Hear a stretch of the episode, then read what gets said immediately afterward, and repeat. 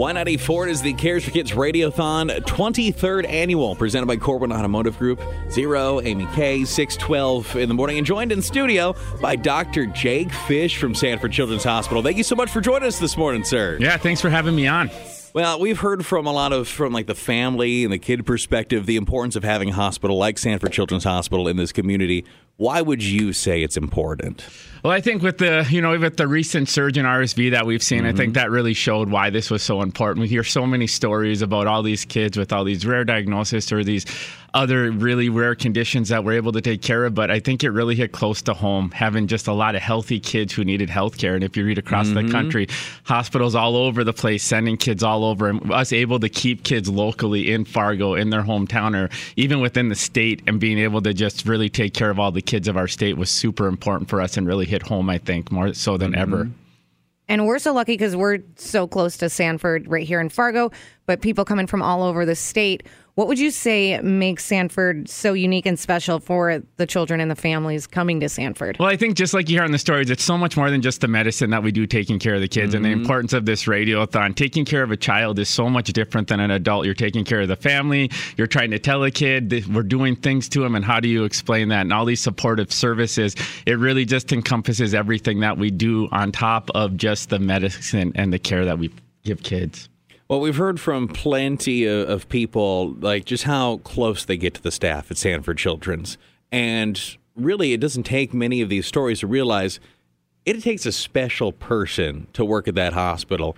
What made you, not to go ahead and make y'all embarrassed or anything, but you're obviously a special person. What made you go, you know what? I want to work in pediatrics. I want to work with sick children, something that so many people Nobody wants to think about kids getting sick. How do you get into that line of work? I mean, I have no idea. To be honest with you, when I went to med school, if you would have said I would have been a pediatrician, I would have said yeah. there's no way I would have done it. But then when after rotating through peds, you rotate through all the subspecialties, there was just something that kept drawing me back that I enjoyed. And you know, kids are resilient and they're fun and they kind of lighten your day every once in a while. So even when you're dealing with a sick kid, you know, once kids get better, that joy, mm-hmm. or they make a joke, or they kind of give you kind of a different perspective sometime, which makes it really enjoying. Is there any equipment you use? Because we know some of the equipment has the sticker that says raised for through the radiothon.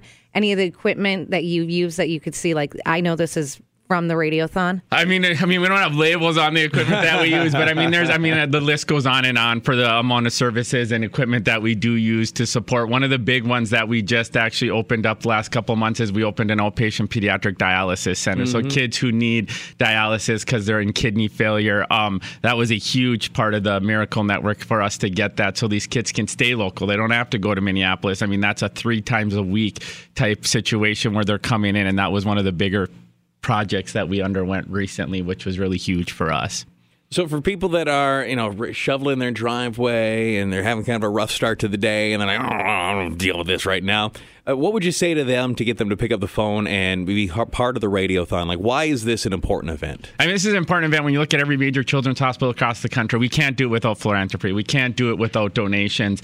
And to be able to provide these services locally and not have to have families go to Minneapolis and can stay closer to home because a lot of these patients you hear about, it's not a one day or a two day mm-hmm. situation. It's weeks, it's months that they are spending in here. So if you think the amount of trips that can add up and if a family can stay local to do it, I mean, you can't beat something like that to be able to support our community and do something.